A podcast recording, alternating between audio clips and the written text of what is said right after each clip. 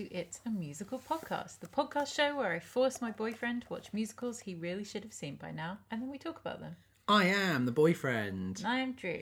And very excited to start this week, but I thought I'd start with a little something different. That's a huge thank you to everyone who listens, who voted for us in the Self Made Indie Podcasters Award.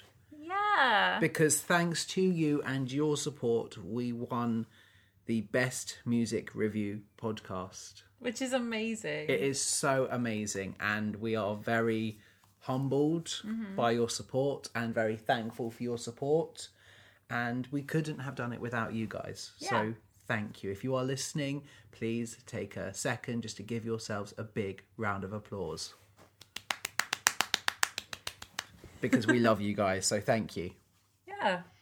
It's exciting. It is very exciting. We're nearly at a year, I know. and it just And we have some fun things coming up for our year anniversary. We really do, but it just was a really nice thing to, you know, have happen. So thank you. Now, away from the whole like sentimental nonsense, mm-hmm. what are we looking at this week? So this week we're going to take a nostalgia trip down memory lane to the game Oregon Trail. Now, I have seen like old video clips of this, and like I, I swear Watch Mojo have covered it before in like their lists. Yeah.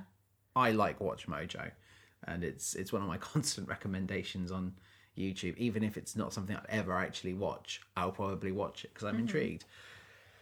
I know that this game is is one that's like notoriously difficult to do because you are a pioneer mm-hmm. trying to make it to Oregon and like you'll die on the way of dysentery or wolves or something ridiculous. Yeah. So So the musical version of this video game Yeah, so Starkid Productions looked at this game and were like, this is nostalgic for all of us. Everyone grew up playing this game, especially in America because it was a lot bigger there. Yeah. But I played this game as a kid. And they. Which is funny because I've never played this game and it's Oh an God. older game. You know, So I used to play it when I was a kid, I wasn't very well. And in the hospital that I went to, they had a really old gaming system. Yeah. And one of the games that they had for it was Trail to Oregon. And that is because Trail to Oregon is a educational computer yes. game. And it was made by the Minnesota Educational Computing Consortium in 1974 and it has a whole bunch of spin-offs too. We've got Amazon Trail, Yukon Trail, the Mystery Trail, and Africa Trail. Wow. They're all just supposed to teach you about how to survive in these places and all the different trials and tribulations that an adventurer might come across. Fair. And I don't remember learning a whole lot. I remember dying a whole lot over and over and over again. Which is ironic because if you didn't learn how to survive, you didn't learn from any of those deaths. Some of the things though were unavoidable. Yeah. like some of the stuff that could kill you you wouldn't realize that you had done like ages earlier and then at the end it would be like oh yeah by the way you died because of this thing Yeah. And you just wouldn't know until you got way further into the game so annoying so star kid who all grew up playing this based on everything they've said about it or at least the people involved in this one mm-hmm.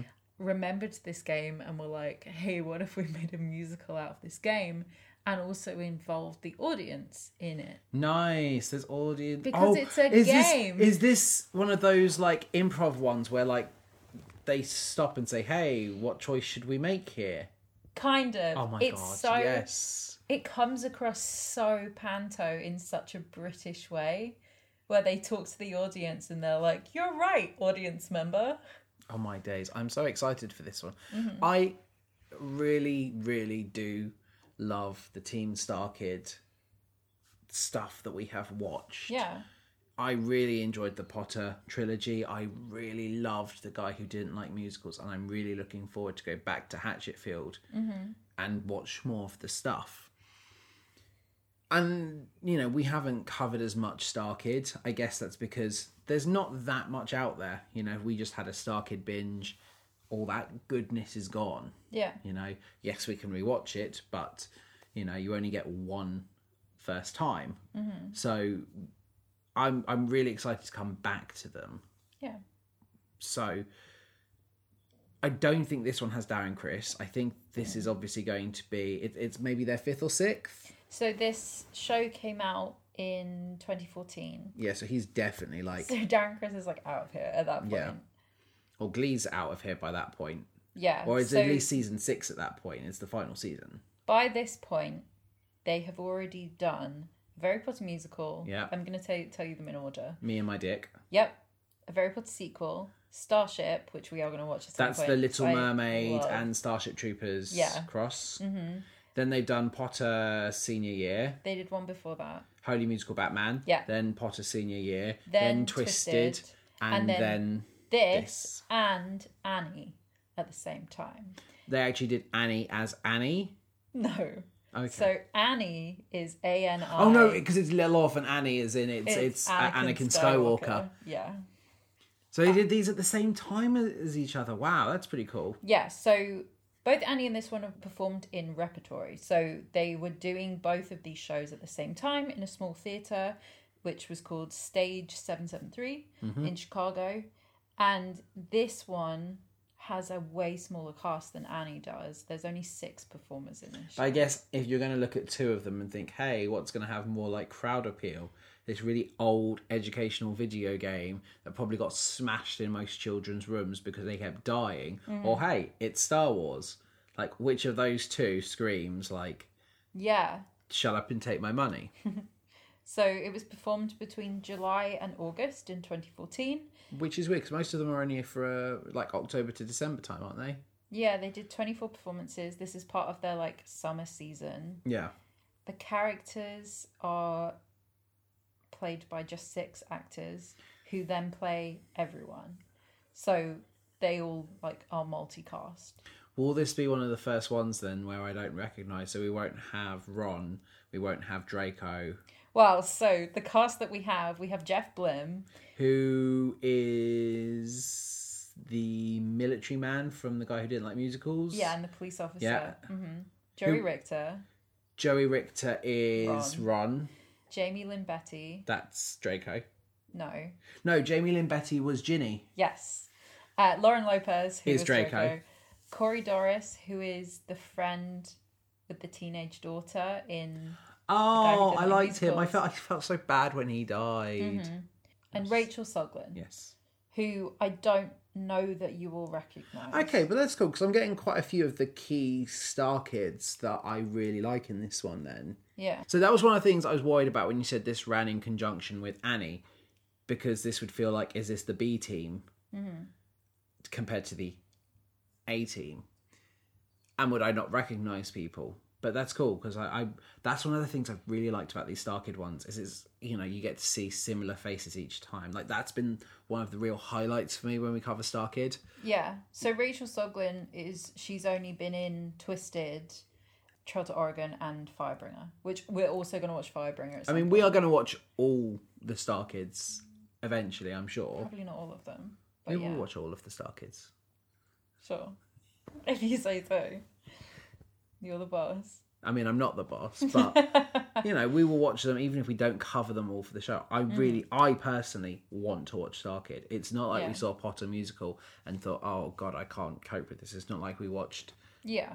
Guy Didn't Like Music and thought, no, this isn't for me. I really enjoy them. I would rather watch all of them than all the DCOMs. Mm-hmm. And you're going to make me watch all the DCOMs. I'm going to make you watch all the DCOMs, or at least the musical ones. So, they performed in Chicago for their 24 show run. Yeah, Then they put it up on YouTube in 2014 in February. cool.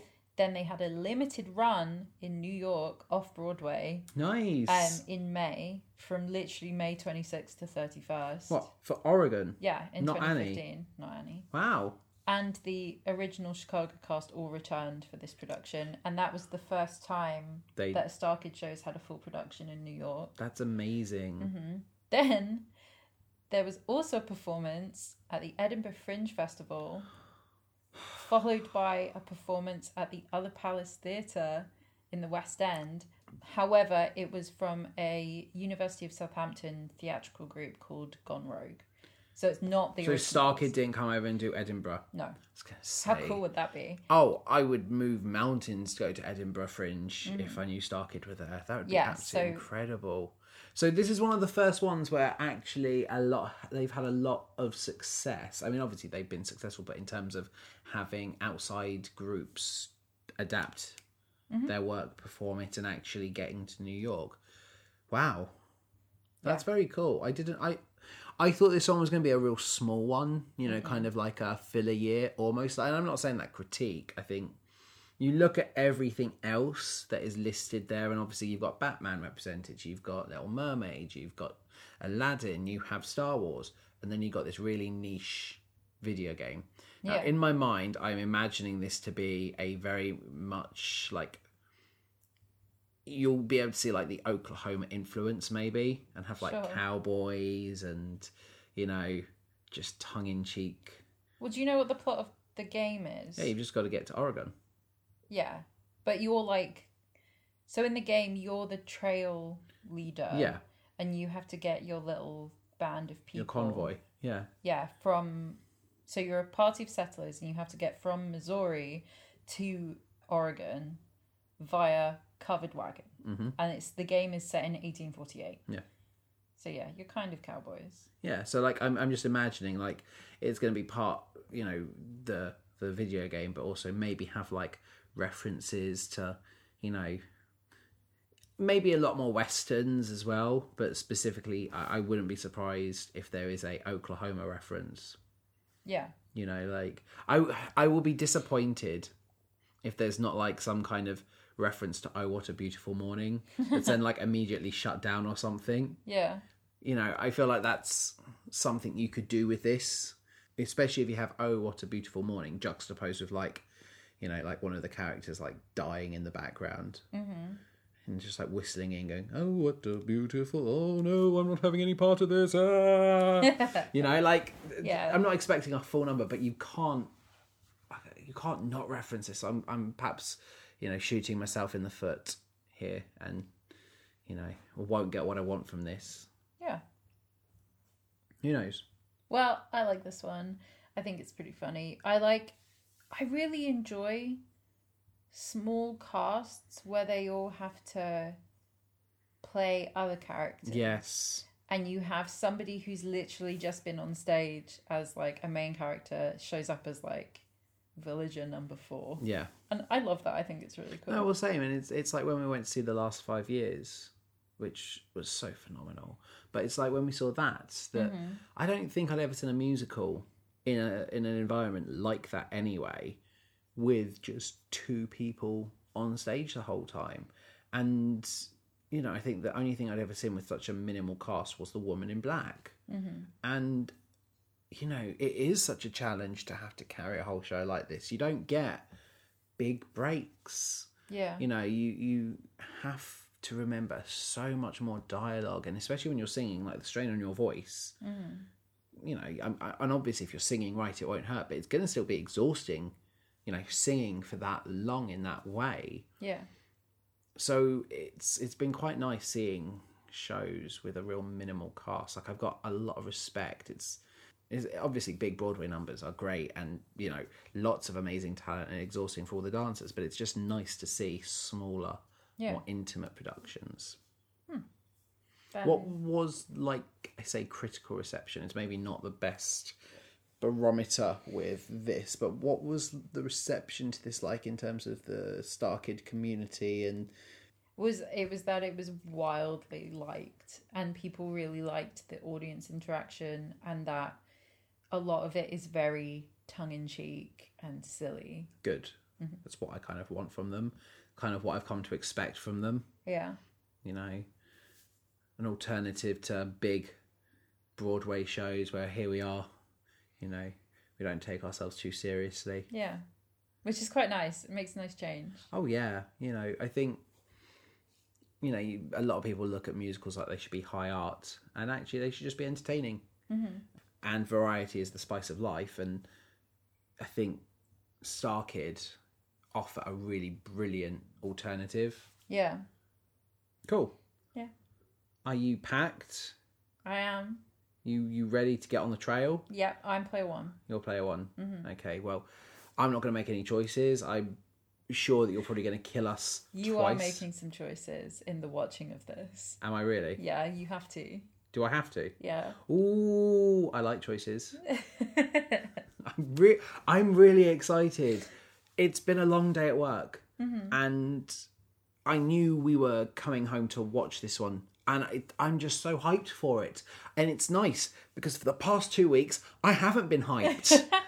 I've been dragging my feet. It's like, can I stay at work a little bit longer, please? Why do I have to be the boyfriend? Why do we have to do this show? and I love doing this show, but I think this is it, makes a change when I I have a really good feeling going into this one. Mm-hmm. You know, I, I I'm really really excited. Yeah. Star Kid haven't disappointed me so far. I'm sure they're not going to disappoint me now. They might kill me on the way. Yep, Who knows? Probably. It's time. I've never seen a video game be translated into a musical either. You know, video games don't always translate well to different mediums. Yeah, that's true. You know, it's notorious like video game Video game films. to movie, You know, and the fact that Sonic the Hedgehog is one of the few that were kind of like, oh hey, they they actually kind of That got was that. better than I thought it would be. It, it was, and and this is it. You know, I'm very excited to see how a video game musical works. Yeah. So, are you ready to set off on the trail? I don't know. I feel like I might have left something here. Where's my cowboy hat? Your gallon hat. We will see you when we make it to the end of the Oregon Trail. If we make it to the end of the Oregon Trail.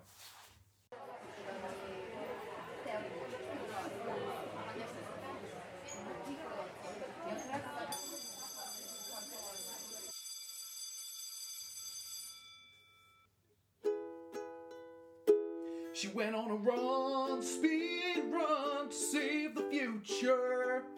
The woman I love had fire in her eyes. She went on a run, speed run to save her daughter. Now the woman I love's come back to life.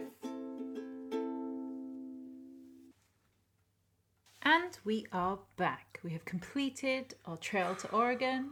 I don't know about you, but there are some scrapes around the way that I never thought we'd make it. Oh, I did the whole thing as a speed run. Did you? Mm-hmm. Uh, see, that's why I I got swindled very early on, and it really hindered my progress. Mm-hmm. You know, you know when you think like you're leveling up okay, Yeah. and you think like you're getting like a really good bit of like secret gear. Mm-hmm. Yeah, no. Octagonal wheels. I thought they'd make it better, like a smoother ride. Yeah, traction. Yeah, turns out it definitely. And here was me thinking that in terms of a cosmetic skin, a floor window would be fantastic. For sure. I've No. been on a boat that had a floor window before. This is a real thing. I'm not No, I actually know- I I'm know. actually not joking now. Yeah, yeah, they're good for if you want to see more marine life. Mm-hmm. They Also have one at some of the sea life centres as well. Like back before I watched Blackfish and was like, huh, I was gonna say. I don't like these anymore. I do wish sometimes that people could see us when we watch these because sometimes you make absolutely no noise. Yeah. And I can't tell whether you're enjoying things or not. And some this one you just laughed all the way Yeah. I think I was far more animated. Mm-hmm. I feel like I'd be more on if if we were recording us. I mean, like, you know, Yeah. there's pressure there. Well, You know, this is friend- radio. Yeah, friend of the podcast, Elena, uh, tweeted us the other day and said she would love to watch a movie with us because of our commentary on things. We're quite quiet. We don't talk when we watch these. Danny takes a lot of notes, and I'm not allowed to talk because I will just talk over it, and then he misses things. Yeah. How Like- many pages of notes did you take for this one? I'm you started counting. a new book for this. Yeah, I did. To 13 pages Wow! for this one. Wow! I, I think we're fun. I think I think the difference is we like enjoying movies and there's definitely an element of if we want to talk about something, we will pause it. Yeah. Obviously if we're at the cinema, we like the silence to watch it and absorb it. Yeah, but um, the only thing I don't like about the cinema is not being able to like make jokes as things are happening. Oh yeah, like I really love going to cinema. It's it's one of my greatest passions and something I have sorely missed over the past year. And I can't wait to go back. But you know, there have been occasions where we have been watching something and we've had to pause it because it's just like we need to process this right now.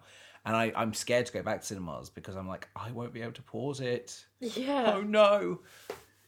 But yeah, I I think I I mean the only bit of talking we really get is is where you tell me what the song title is. Mm-hmm. And I might have to go, Can you say that again? Because I was mid note of something and I can't multitask. Mm-hmm. I do I do think this one I felt like I was visibly having more fun watching it. Which, you know, is to be expected, I would say, with a Star Kid production Yeah. mostly because they are not really to be taken serious, but they are incredibly innovative and incredibly creative. Yeah. At least from my perspective, if you look at everything else we watch, I don't think we have anything else like a Star Kid production. You know, each one is very different and they because they are smaller and they have their audience, mm-hmm. you know, people will follow them Yeah. and th- as a result they can be far more experimental mm-hmm. my one critique with this one is kind of that there wasn't more Like, yeah. but then at the same time how much can you do mm-hmm. you know without Well- it being too difficult? Yeah. So the thing with this one is kind of kind of in the way that you know when the Lion King came out, they were mm-hmm. also working on Pocahontas. yes. And everyone thought Pocahontas was going to be the big deal, yeah. And it wasn't. yeah. And then lion king became a phenomenon. That's kind of the way that this seemed to work with Annie because I remember this coming out and everyone being like, "Oh yeah, Annie's the big musical this this time." yeah And everyone was really hyped for it. And then I personally didn't like Annie. yeah I don't know anybody that did. Basically, in my circle of friends who were all obsessed with Star Kid, none of us really liked Annie. Annie, when it came out, they tried, from my perspective, they tried so hard to be funny, but also obvious enough that everyone would understand Yeah. everything that I was just kind of like, oh no, this is a bit much. And unfortunately, they also had my least favorite Star Kid play Anakin, which sounds really mean. No. However, obviously, they're a collective of actors. Yes. You're going to have ones that you prefer and ones that you don't like. which like. i have to say like i got the ones i really like from this one Yeah, and all the ones I love are in Oregon. and and this is the thing is I know that I I did critique a few bits of a Harry Potter musical, and maybe that was burnout from watching three in one day. Yeah. But there were moments where I felt like Lauren Lopez rolling around on Foz Draco was too much, and mm-hmm. you know that that was a bit too much for me anyway. Would those issues have been the same had we spaced them out? Who knows? But I I get what you're meaning that sometimes they don't know where the line is. The difference is obviously Potter musical, Potter sequel were their first and their 3rd they They're still growing and maturing. I think by this point you can see they found their style. yeah.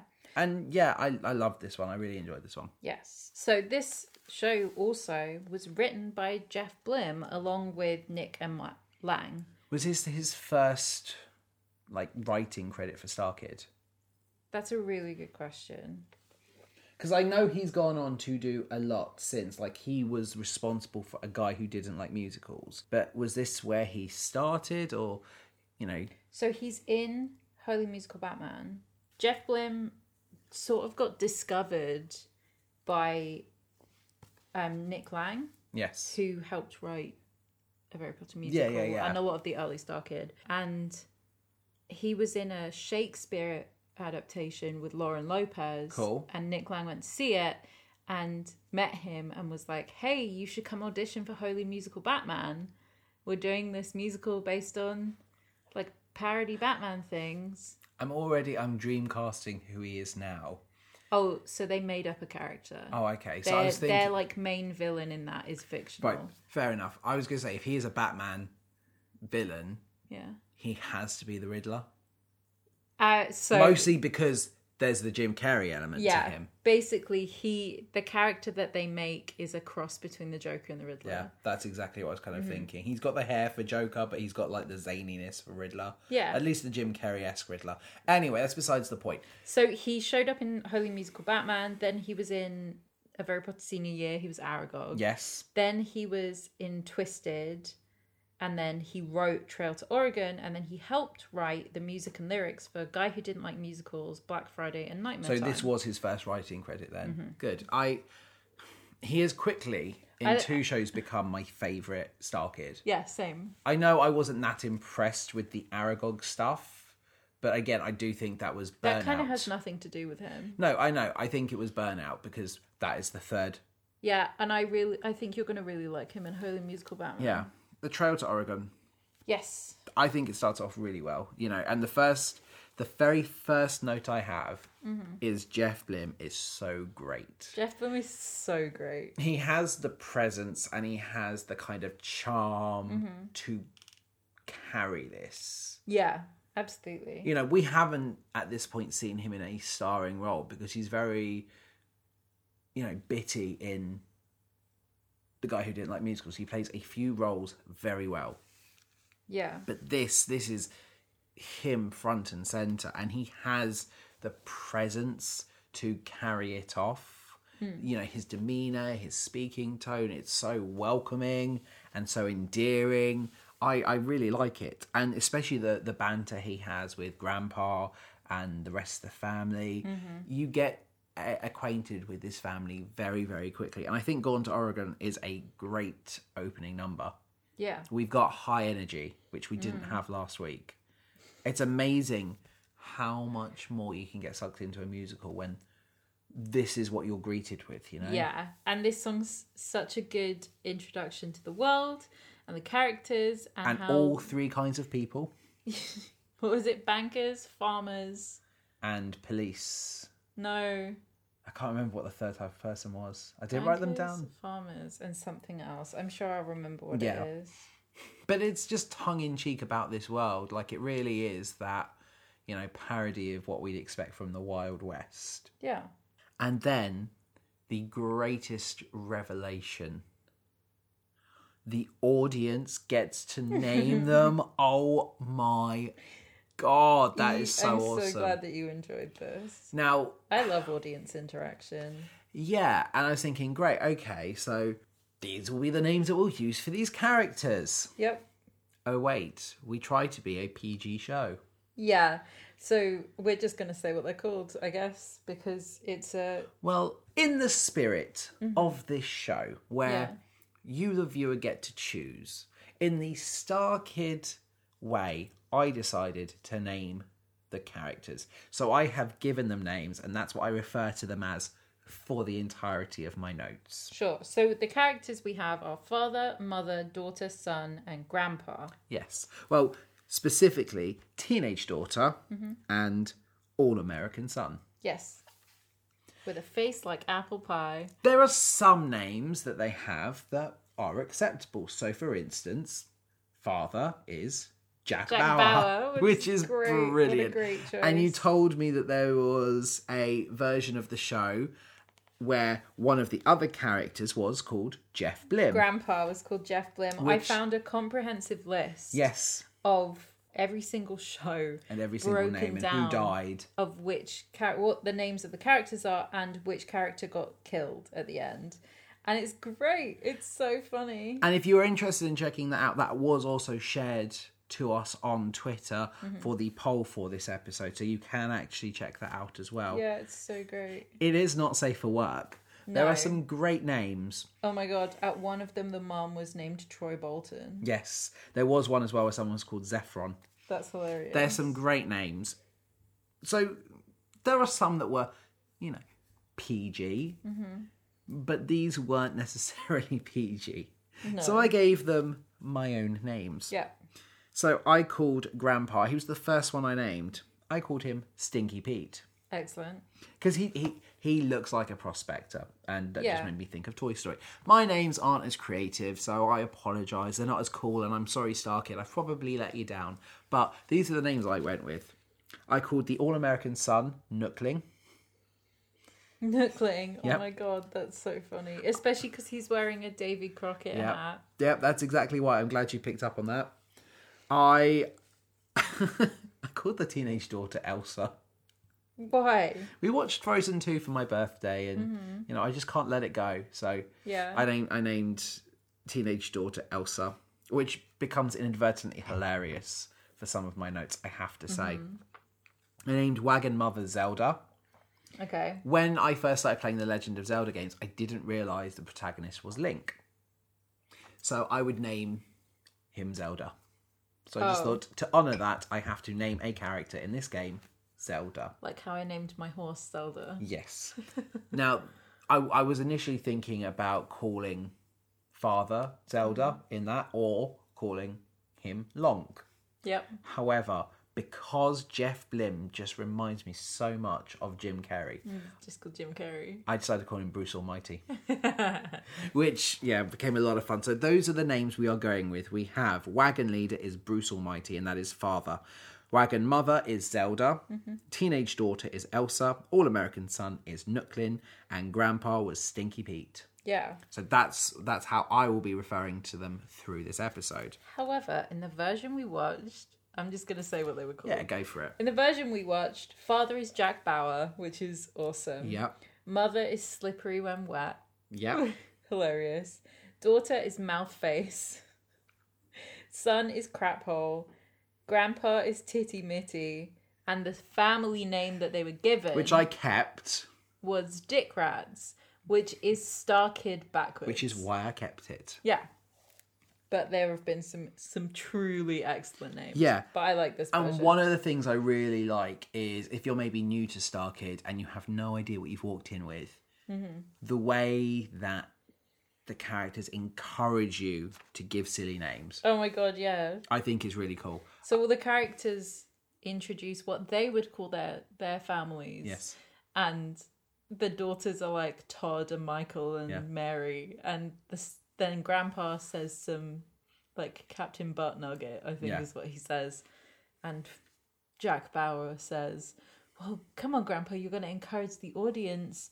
That they should give us silly names, which they shouldn't. And Grandpa's like, well, they should. Yeah. It would be really funny. Yeah, and I like that. I think that's really, really like that's part of the appeal of this show. That's part of the appeal of stupid video games Yeah. that where the characters don't really matter that much. You're just gonna name them whatever. It's like when you have Pokemon that you name like garbage and Oh, the Game Grumps playthrough of Pokemon Fire Red, where they just give them the silliest names. It's excellent.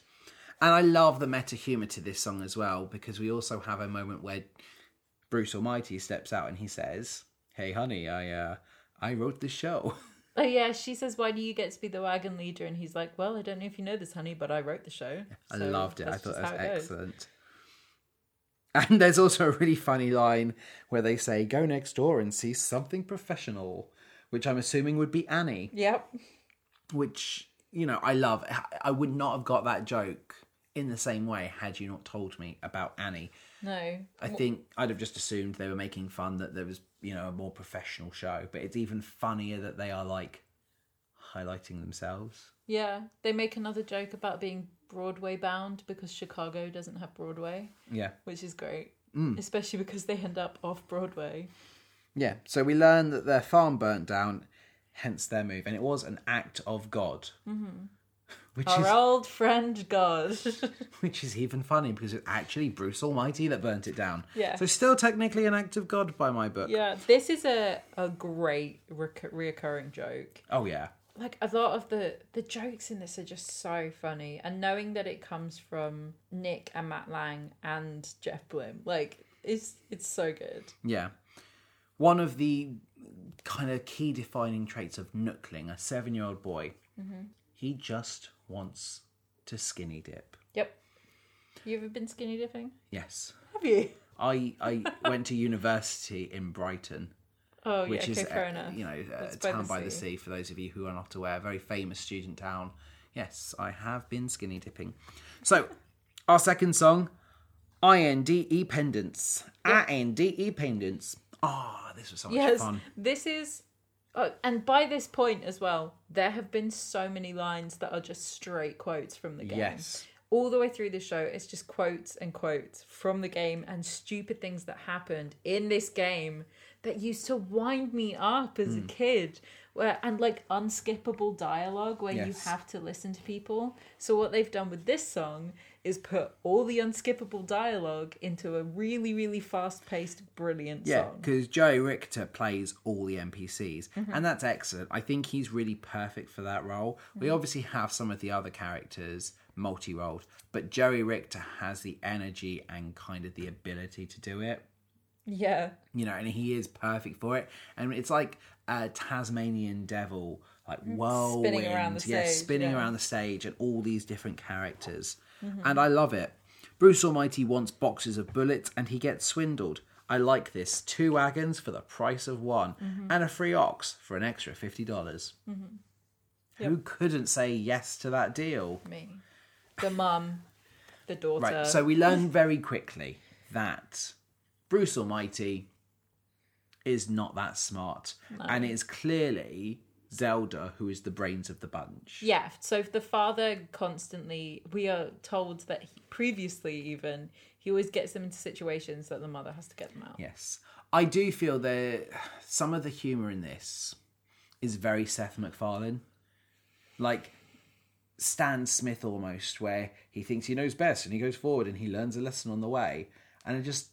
You know, some of the delivery from Jeff Blim would have really felt like I was watching Seth MacFarlane in A Million Ways to Die in the West. I'm not saying it's it exactly not the like same. That film I think it highlighted a lot of his weaknesses, but It highlighted a lot of his personality faults. Yes, but my, my point is more that, you know, he's that kind Yeah. Mm-hmm. of character. I don't mind that. It's nice to see a flawed character, like he, uh, especially as a protagonist.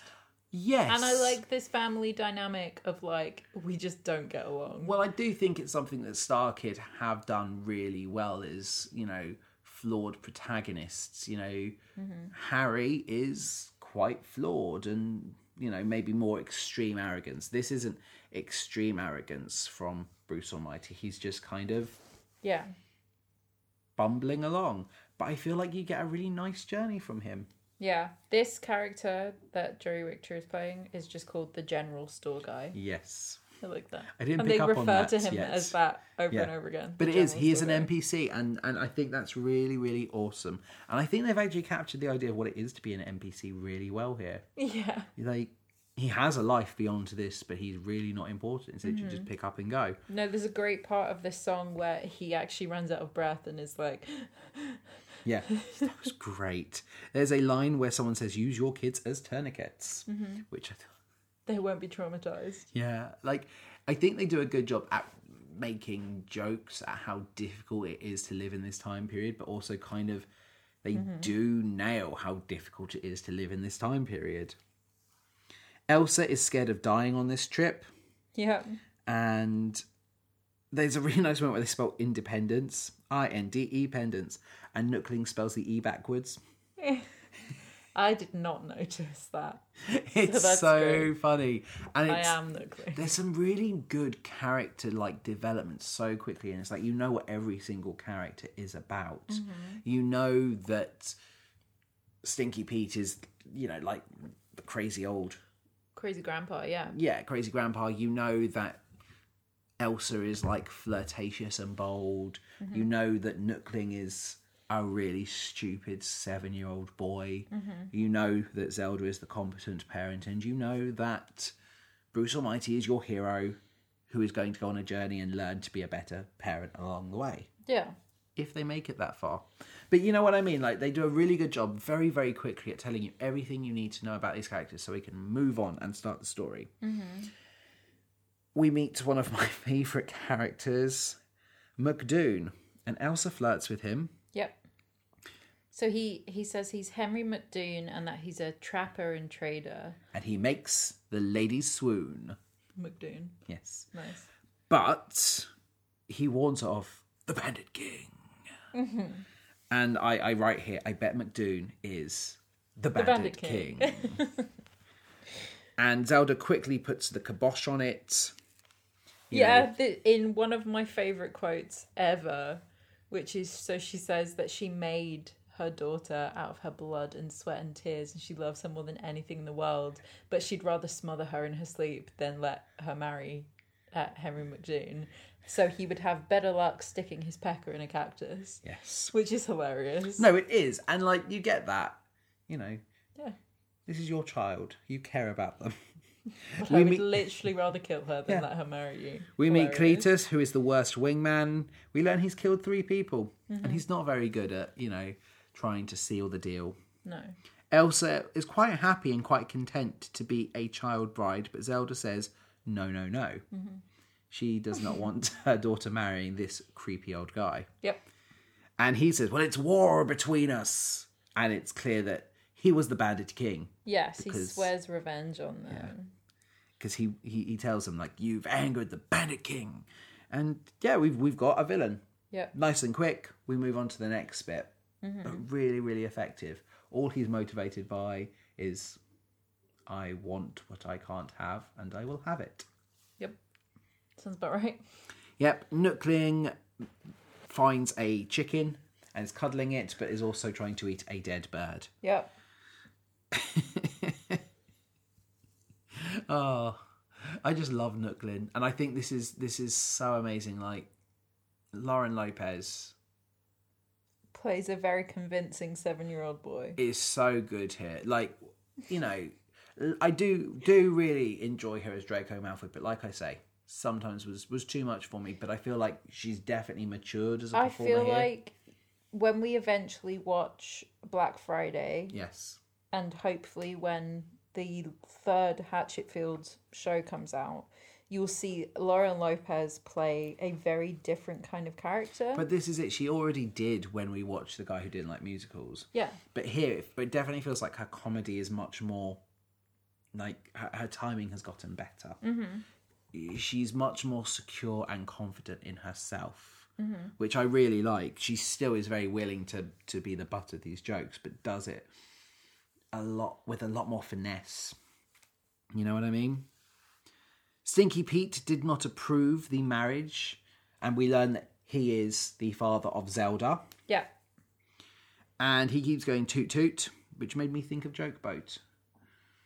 oh sure, The wheels are octagons for eight times the traction. yeah. He paid so much money for this stupid carriage wagon thing and a It's trash. yeah.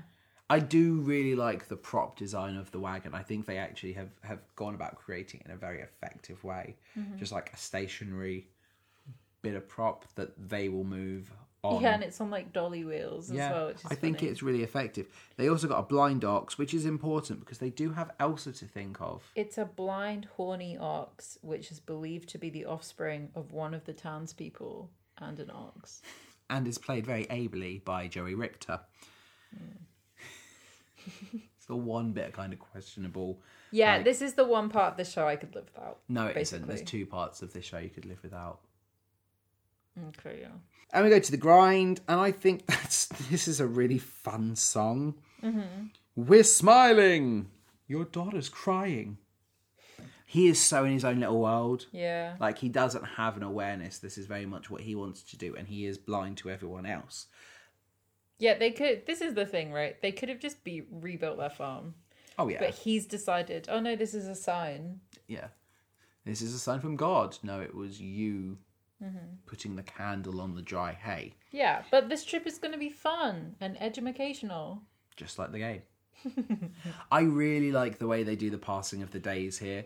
You know, with the, the lights going Chirp, chirp, chirp, Yep. chirp, chirp. cock-a-doodle-doo. Also the lighting, like it's really fun, tongue in cheek. Mm-hmm. And but you know, I'm thinking, okay, two days have passed. No, it's been three months, mm-hmm. and God gets blamed again for all of this. Yep. And My good friend God is back. I just love how sarcastic Zelda is. Yeah, she's so great. She has got no time for any of it. Yeah, Rachael Soglin is an incredibly funny actress. Yeah, because she's the only one from this that I haven't seen in a Star Kid production. Yeah. And I, I really liked her in this. You know, mm-hmm. she's up against people I know that I've enjoyed, and I think she holds her own. Yeah. And if not, surpasses some of them, you know? Like, I think there are moments where she is one of the best things about this show. Yeah. Well, so obviously she's only in three shows. Yes. But when they moved from Chicago to LA, Star Kid, Yeah. she decided to stay in Chicago. So she's not officially a Star Kid anymore. But yeah. So they go to feed their ox, and there was no grass. And we learn that Nookling ate all the grass, but it must have been bad Yeah. because it made him sick. Yeah. Oh my god. I forgot about this. Yeah. Oh, so then, yeah. maybe it made the ox sick. Maybe he didn't like it because when I ate it, it made me really ill. And the mum's just like, oh, oh, I'm going to kill you. but we also get like a really light one. It's like, well, I'm a seven year old and like I don't get how the world works. And I'm just really curious. Like, I've been throwing all our supplies off the wagon just to see how far they bounce. And I try and catch them. And it's not even to see if they bounce, it's just just to throw things. Just because I'm seven and I have lots of questions about the world. And I don't know why I do things. I'm a kid. Yeah. That's what kids do. He uh, we established that his method for discovery with things is that he will look at it and then poke it Yep. and then pick it up and shake it a couple Yep. of times and then put it in his mouth and if it doesn't try to get out of his mouth then It's he's eat down. it. Yeah. And we learned that the scorpion knew the game. Yep. And I respect him too. He got out of Dodge. Mm-hmm. That I scorpion got out of there. I love this monologue. so I absolutely adore this moment from from from Nookling. I think it's so Would you set this as a monologue for one of your students? No. However, I would so do a TikTok of this monologue myself. I just think it was great. I, I really, really enjoyed it. And we get a few more moments like this, which are really fun. I don't think they overplay the joke. You know what I mean? Yeah, no, it's just cute. It's he has the other his other monologue is when he's kind of drunk Yeah. later on. Exactly. and it's like twice, Yeah. which is good. it's it's it's saved for key points. Yeah. It doesn't outstay its welcome, and I like it. Um, so in response to him throwing, eating, no, he eats it all, doesn't he? In response to him eating all of the grass And and throwing all of their supplies away, uh, the mother says, "Well, in that case, you're going to go and get some dinner, Grandpa. Take these children hunting." I don't trust Nookling to hunt. For the record, this can only end badly. So they hand him the gun, and Mum says, "He says I don't know how to use this," and she says, "Well, figure it out." So of course, Nookling points it at his face. Go straight in his mouth, and the way that Jack, Jack Bauer, Jeff Blim, just like, "No, no, no, no, no!" because the mum has the reaction to take it off of him. Yeah. But just in the background, Jeff Blim's just like he like leaps. And then just sort of crumples in the background. What I like is So this just shows that the parents aren't listening. No. Nookling has at all. already said, "This is how I learn how things work. I mm. prod it, I throw it, and I put it in my mouth." Yeah. and see what happens. Mm-hmm. I just think it's a really fun continuity of that same thing that had just been said. Yep. So, yes. Sometimes it pays to be an animal. Yep, Stinky Pete leads the hunting party. Yeah. Elsa has bloodlust and she accident Look at me. I'm a girl with a gun. I'm out for blood. I love the way that Jaime Lyn Beatty delivers this line is so She's great. so good I've heard this on TikTok Yeah. before, like so many times, and I love it. It's so funny. She just is so much fun as well. Like again, she's really seasoned as well compared Mm-hmm. to Ginny. She was great as Ginny, but we're really seeing the, these actors come into their strides, you know. Yeah. And yeah, You know how like there's the six degrees of separation thing. Yes. I am two degrees separated from Jaime Lyn Beatty. how so? So the girl that I there I worked at a summer camp in America and one of the girls that was in my cabin is also called Drew and she loves musicals and we got on really well and she is best friends with Jaime Lyn Beatty. Jeez, Yeah. that's very cool. Mm-hmm. Have to call in some favors. I know, right? I Shout out to little Drew if she's ever listening to this. But she's gonna be listening to be like, huh, I used to know a Drew, and she's gonna listen to this episode and be like, it's the same Drew. yep. Could you imagine? That would be serendipitous. Yeah. Well I'm big Drew and she's little Drew. So Elsa also nearly shoots. Well, she does shoot. she shoots grandpa She shoots and Stinky he's just Pete. fine. He's, it grazes We him. never address it again. No. And we learn of the personal war of 1812 mm-hmm. with the lobsters. Yep. And winning that war was how Stinky Pete got his face on the million dollar bill. Okay. But Mum says there's no such thing as a million dollar bill. And there's also no such thing as a war with the lobsters. So we'll just leave that there because he's clearly just forgotten. I don't remember whether this was a thing from the game. I've got no idea either. or I, if they just I think it's more of that kind of it's they probably just added it exaggerated old yeah. character, you know, which again, I don't always like that trope, and I know I've criticized it on previous episodes, Mm-hmm. but I don't think they use it too much with Grandpa. I think it's never to the point of being like, okay, and move on. Especially considering we find out that he's not crazy. Yes. No, I know, but what I like is the fact that it's never the focal point. It's, It's not overdone. yeah. Yeah. exactly. And it because of that it becomes tolerable. So they The my one of my favorite bits of this, the Buffalo family. yes, there's mum, dad, and baby buffalo. And mum is played by Zelda. Yeah. So we have Jeff Blim playing the dad buffalo. And Rachael Soglin as the mum buffalo, and then Joey Richter as the baby buffalo, who's got his trembly baby buffalo legs. Oh. I What fell over. I really like the bits of like, we're going to go to Oregon because that's where these buffaloes will make it. And I like the parallels to the mm-hmm. family. And I love when everyone's saying to Nookling, shoot the baby. and Nookling's like, can you hear them talk? Can you hear them talk? And no one else can. No one we else are just seeing this from It's Nookling's perspective. And there's a funny, the really good moment where Jeff Blim goes, "Look, honey, human folk," mm-hmm. followed by, "Oh, I slipped." The musical side of this song is really great. I think it very mm. much fits the genre. It feels like a, you know, western song. I think it's done very effectively, and it culminates with Nookling killing Mother Buffalo. Mm-hmm. And then, in self defense, Father Buffalo. Yep. Because he says he's going to kill him. Yes.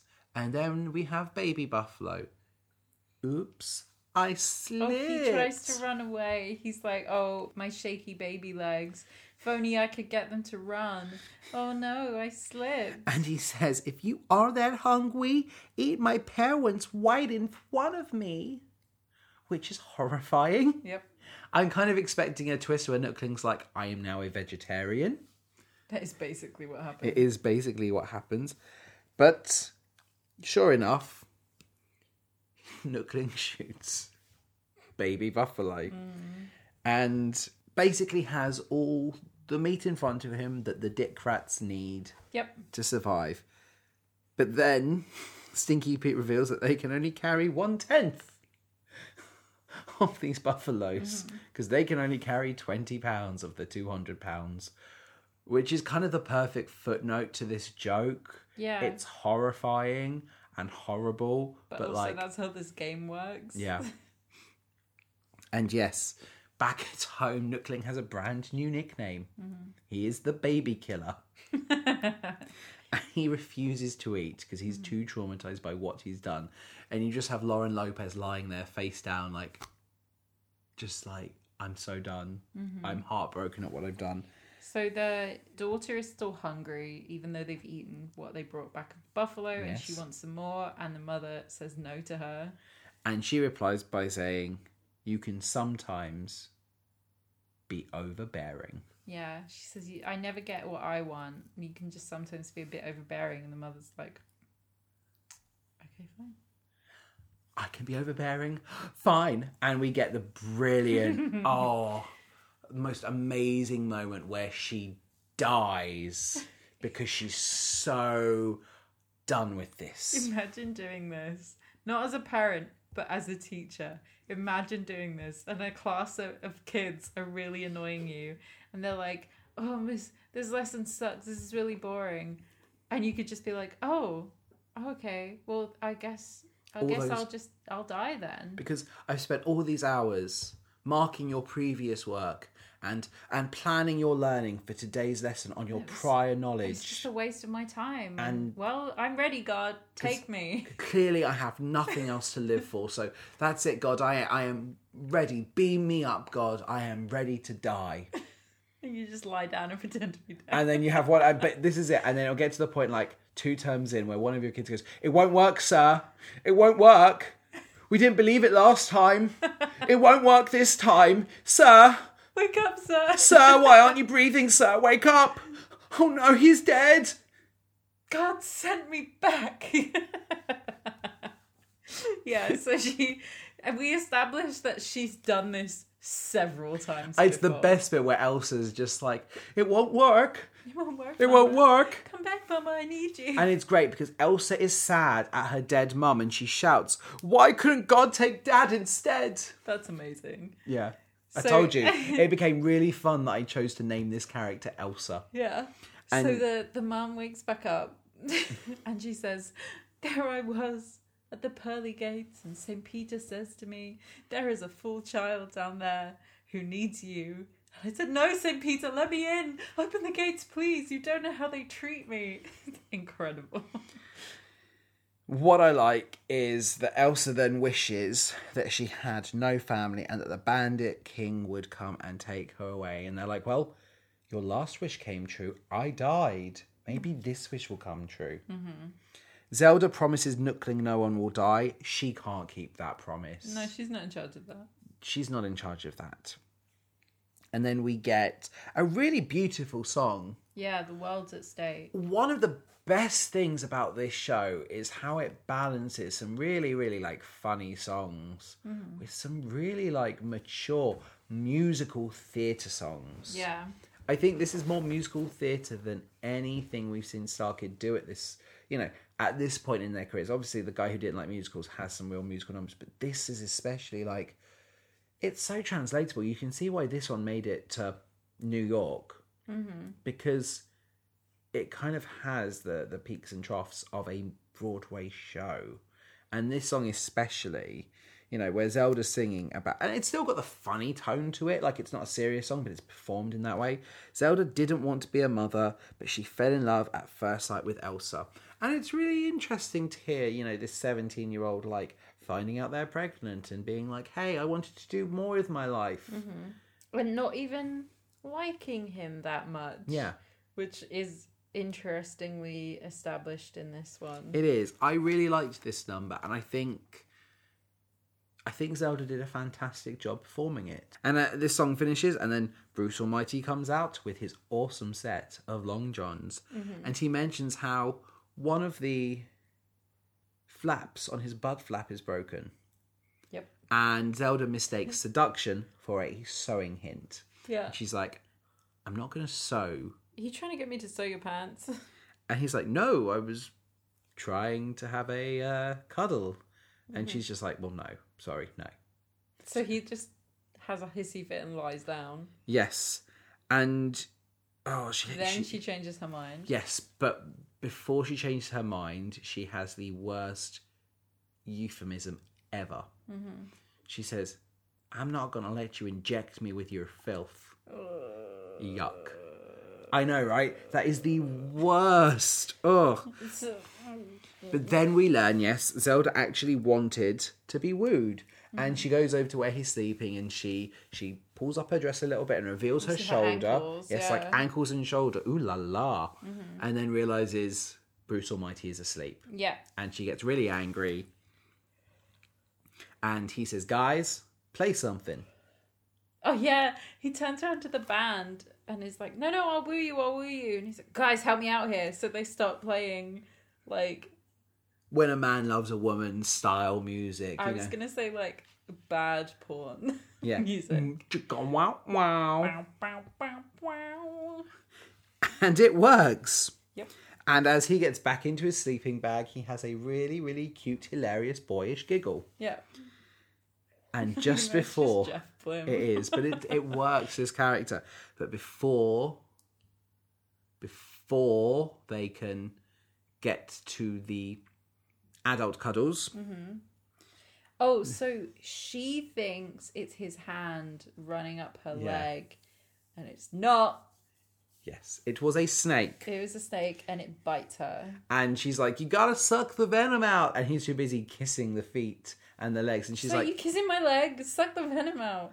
And she's like, I'm going blind, I'm going blind. And he does it. He saves her. Well Mm-hmm. Style. done. Yes. He sucks the venom out, and she says, "You've done one thing right in your life. You saved me. You did this." And then he swallows. Yeah, he makes my least favorite noise. And she's like, You you idiot. You are not meant to swallow the venom, and he's like, "Why not?"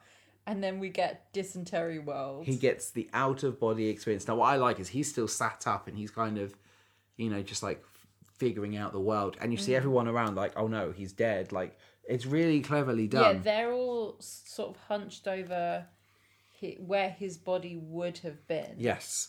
And he stands up and, you know, he's he's tripping. And he's he's told one of your family will die. Mm-hmm. There are watchers who will determine. He's like, who are these watchers? What do you mean? He's learning the secrets. Why did they watch? He's le- and he says, "Show me these watchers, and the watchers are revealed via the house lights coming up, Yeah. which is great. And he's like, "You want to watch us die for your entertainment?" And you just hear heard in the audience a "woo," which is great. Like this, this really did feel. I know I've said it before. It's just so Jim Carrey yeah. you know, like one of his outbursts. And Joey Richter's voiceover says, How will they die? And someone says, Dysentery! Yeah, so they ask the audience at every showing to decide how the family will die. And the correct answer is dysentery. So- because for the show to work, It has to be dysentery. it has to be dysentery. However, the fact in real life, because the game became such a big thing and Yeah. it was sort of just like a cult classic immediately, there were like t-shirts that you could buy that said you died of dysentery. Yeah. That it was like a big joke essentially. So everybody who knows this game knows, oh, you you died of Yeah. I, I, I was curious, like, because obviously we get Joey Richter going, Wow, they got it first time. I was curious, and you, you just spelled it. I was curious if they would change the death based on what the Watchers say. No, I- it you know, has to be dysentery. So are they like, no, it's not rattlesnake, try again. No, Yeah. they will not get burnt, try again. No, they will not get drowned in the river, try again. yeah. I like that idea. Mm-hmm. I'd love to be in an audience, and I'd love if we'd seen a version where it was all the wrong things. They will get shot, try again. You know, like all the different things. And then, yeah, eventually you get dysentery. But in this version, somebody in the audience shouts dysentery, and Joey Richter's like, "Wow, first time." Not the first musical I have seen that has a song about dysentery. No, I'm assuming. Oh, uh, Book Mormon. Yeah. Weird. And I'm thinking, oh no, is Bruce Almighty actually dead? Because we see his family. They're they're saying his last rites. They've they've put him in a coffin. Mm-hmm. They've dug a hole, and Stinky Pete is like, no, no, no, no, no, no. That was my, My coffin. and then Zelda says, no, look. It's a ceremonial thing. We'll dump him in the hole and save the coffin because that's all of our Coffin coffins. for everyone. And just as they go to dump him, he's alive. And there's a really brilliant joke from Zelda where she has a go and she's like, How sick are you? What sort of parent fakes their death? Mm-hmm. And I just love that line. I think that's so funny considering what we've just seen. But we also learn he is now addicted to snake venom, which is a very real part of most like games like this. You know, on Fallout, you would take uh, RadAway for the radiation. You could become addicted to them. I that like actually that. part of that game? In in uh, Fallout, yes, I don't know if you could get addicted to snake venom or something on. No, I don't Trail mean in real Oregon. life. I mean, No, on, on, on Trail to Oregon. I don't know, but I like it. And then we cut to the Bandit King yes, and his boyfriend. and his boyfriend. Well, he wishes for a family, and I I think, you know what? Had he just settled for Cletus, because Cletus clearly loves him, and they have a good thing together. And he's just scared to commit to Cletus. It's like we're casual. Had he just committed to Cletus, they would be happy. They would be satisfied. But no, he has to have his child bride. He has to just have everything he can't have. Yeah. He's like a thief. Well, it is. And the second that Zelda was like, "You're not having my daughter," he's like, "Now I want her even more." Mm-hmm. It's like when you're on a diet Yeah. and you're like, "No more sugar for me," all you crave is sugar. And now that you've said that, I'm acutely aware that we have birthday cake in the kitchen. Yeah, but that's our that's our treat for finishing this recording. We've managed to make Danny's birthday cake last like a whole week. Yeah, small slithers. I absolutely adore this next song. I feel like it's one of the, the best songs in this bit. So they resolve Wagon on fire. Yeah, they resolve that they're going to storm the Dick Rats wagon. Yeah. Yeah. And they're going to get his child bride. Mm-hmm.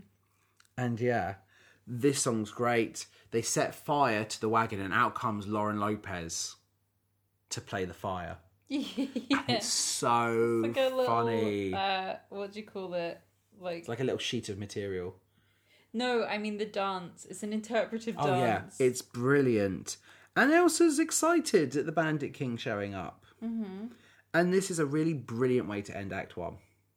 We've kind of built up to this point, and there is now stakes. yes. Not only do they have to get to Oregon, but they have to get Elsa back. Mouthface, yes. I told you, I, I, I chose my names and I I stuck to them. I like your names, but some of the best moments throughout this are when, like, Jeff Blim specifically addresses other people by their names. My favorite one is right at the beginning. Yes. When he's obviously just saying them to make sure he remembers them. Yes. But he's like, well, my lovely wife, slippery when wet, Mouthface, my daughter, Titty Mitty, Grandpa, and uh, oh, what did they name you?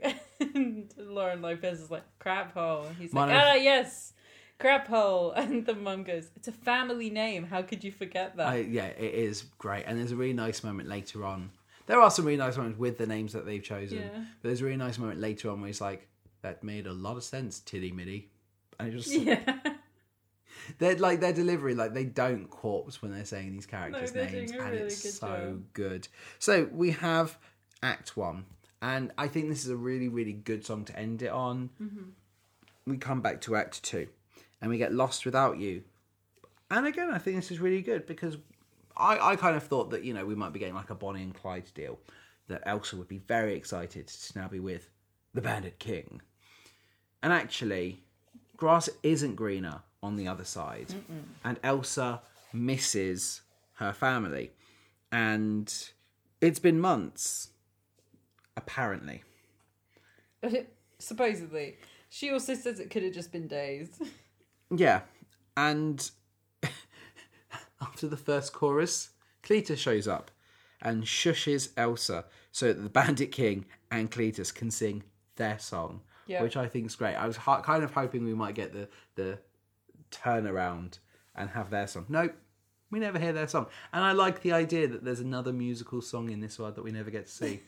you know, like I like yeah, it's I- just happening in the background. yeah, I think that's really, really awesome. Elsa misses her family.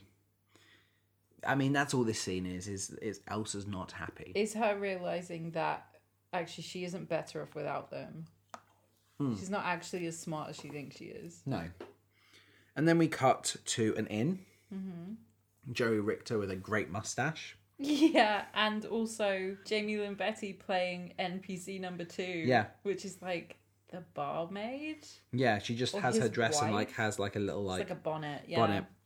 And we learn it's now winter. It's the coldest in years, and no one's stupid enough to be out in this winter. Enter Dick Rats. Enter all the characters. And yes, they start mentioning dysentery because it's a really bad case. It's the worst cases of, of dysentery they've, Oh, they've round seen these parts, around these yeah. parts.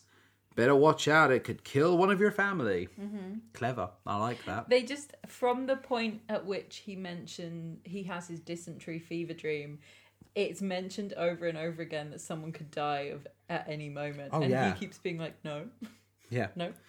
I don't understand the Mike's Hard Lemonade joke, and I guess it's a bad alcoholic drink, like it's something that has a bad reputation in the US. Yeah, it's supposed to be alcoholic, but it's like not.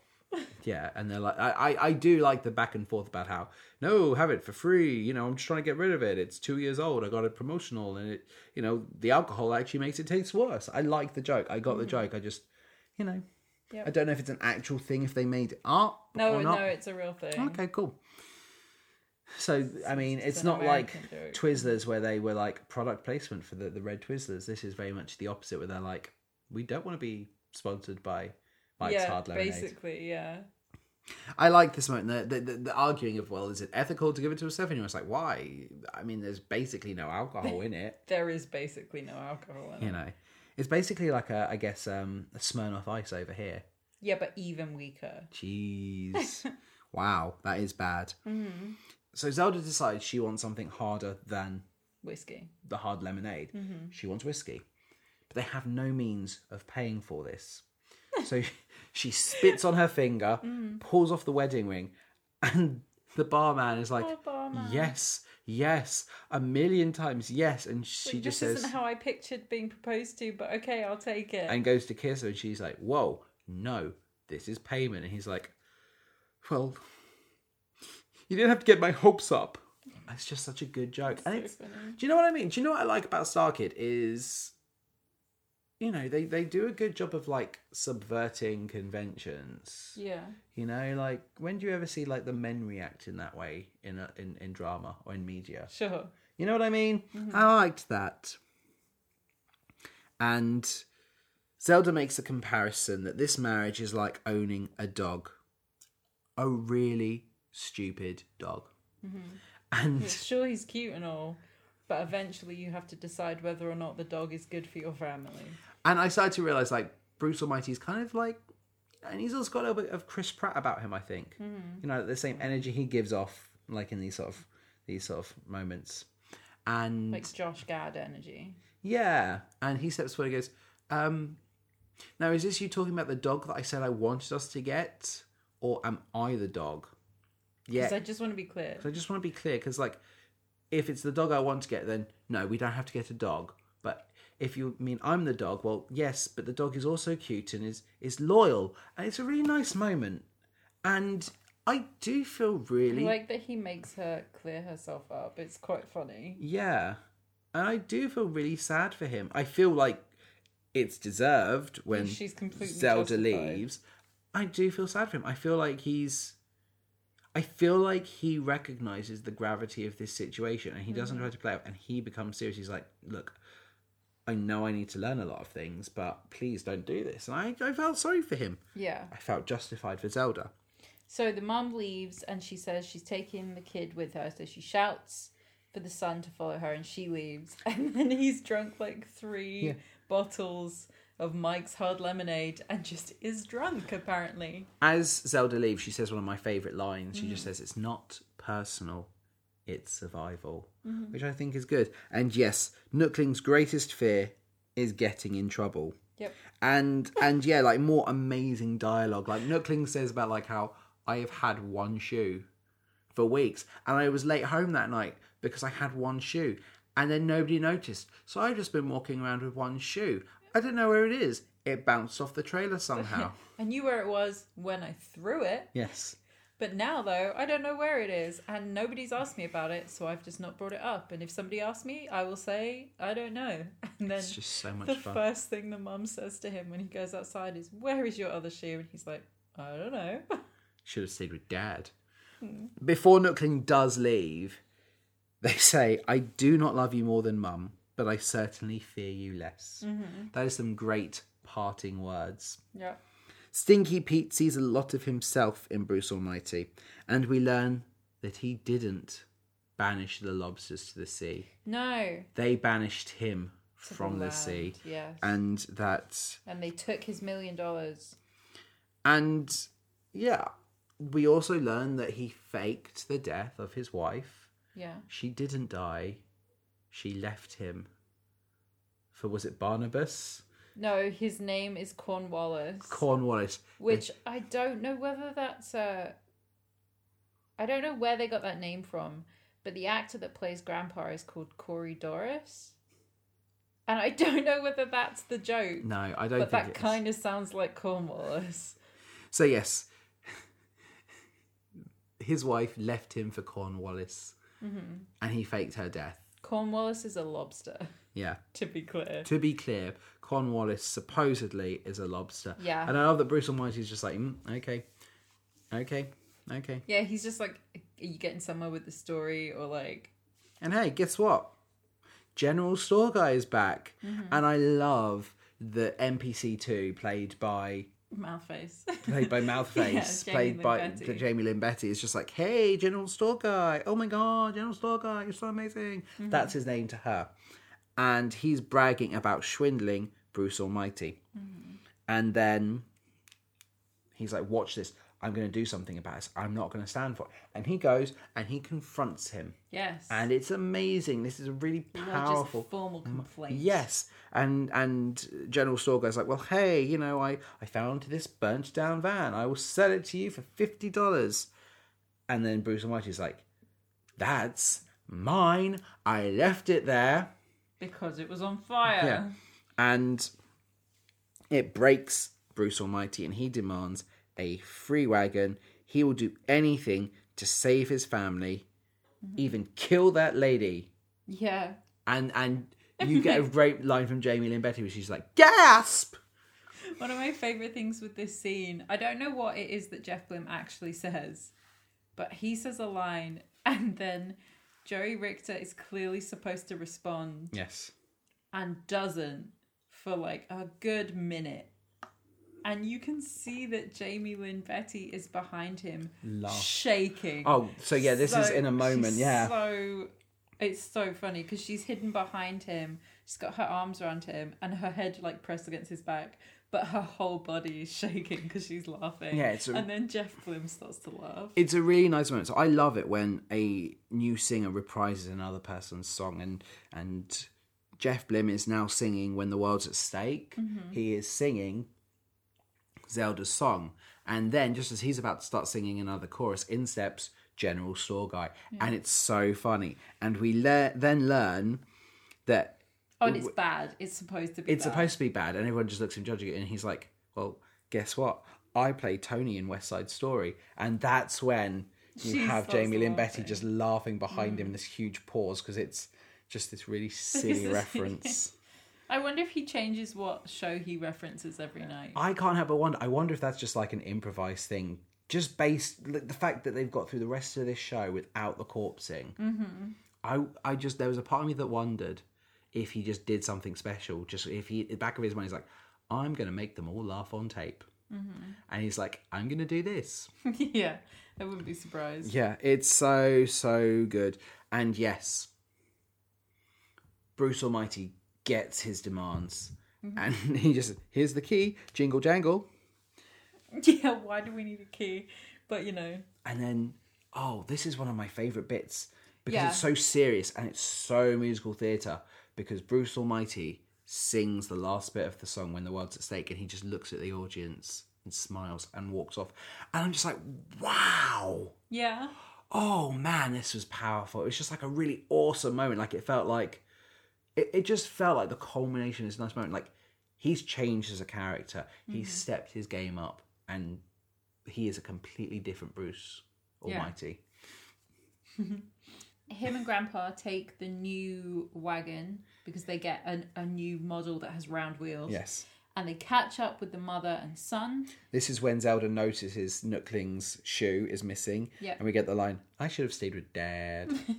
and they all agree that they're going to go and they're going to rescue the daughter. yeah. And we get one of the most excellent songs, Yeah. Speed Run. Speed run. I loved it.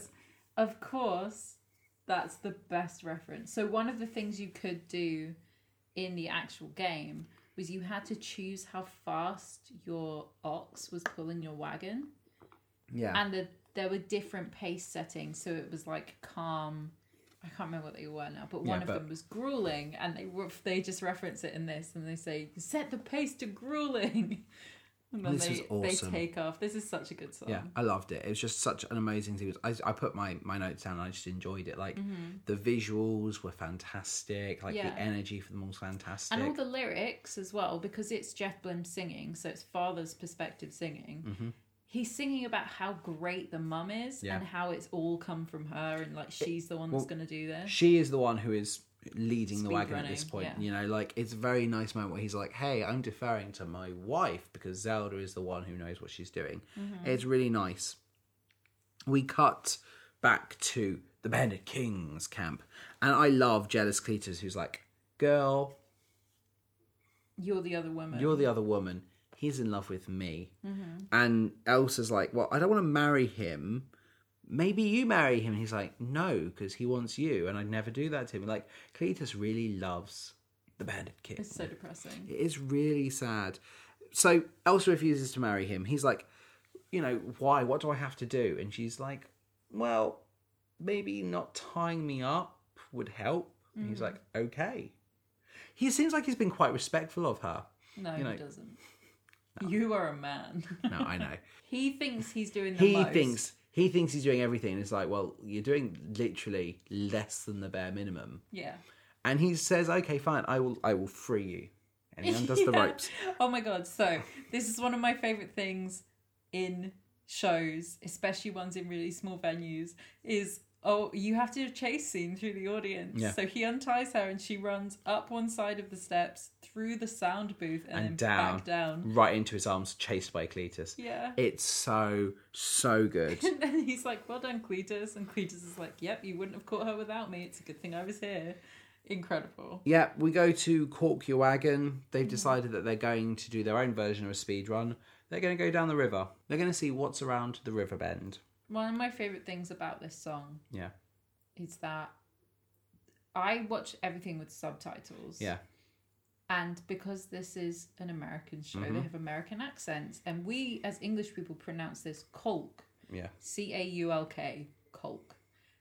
And they pronounce it cock. Yeah, I did wonder and YouTube subtitles spells it cock. I I thought this was a very upbeat westernish song, Mm-hmm.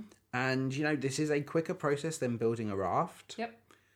You know it's it's an okay song. I don't feel like it's it's one of the better songs from this show. Mm-hmm. Maybe that's just you know the fact that it's following speed run and you know the reprise of When the World's at Stake. Like you know, This song is fine. yeah, this song is fine. Mm-hmm.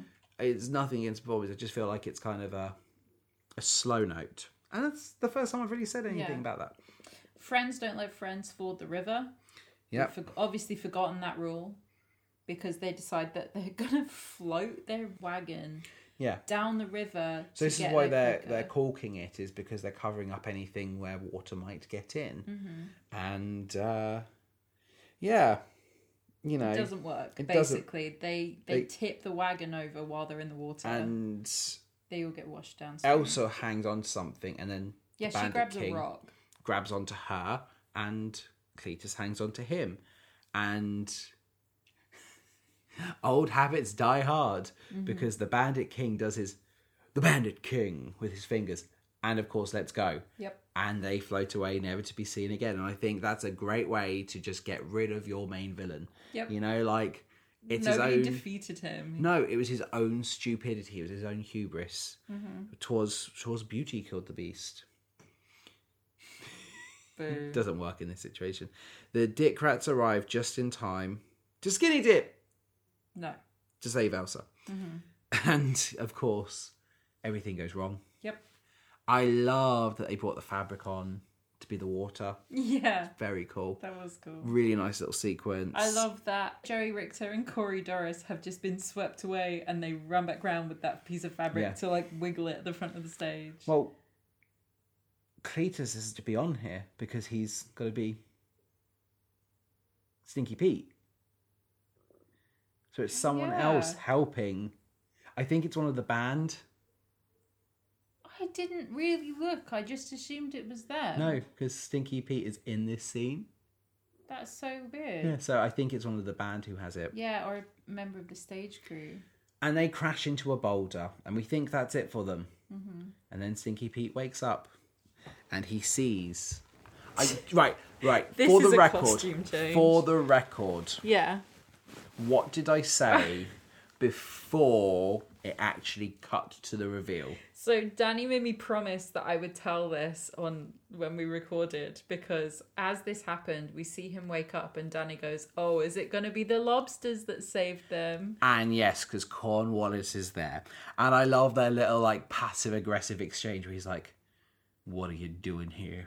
Yeah. And he's like, "I came to save you and make amends." How is she? She died. two years ago. Check your pocket.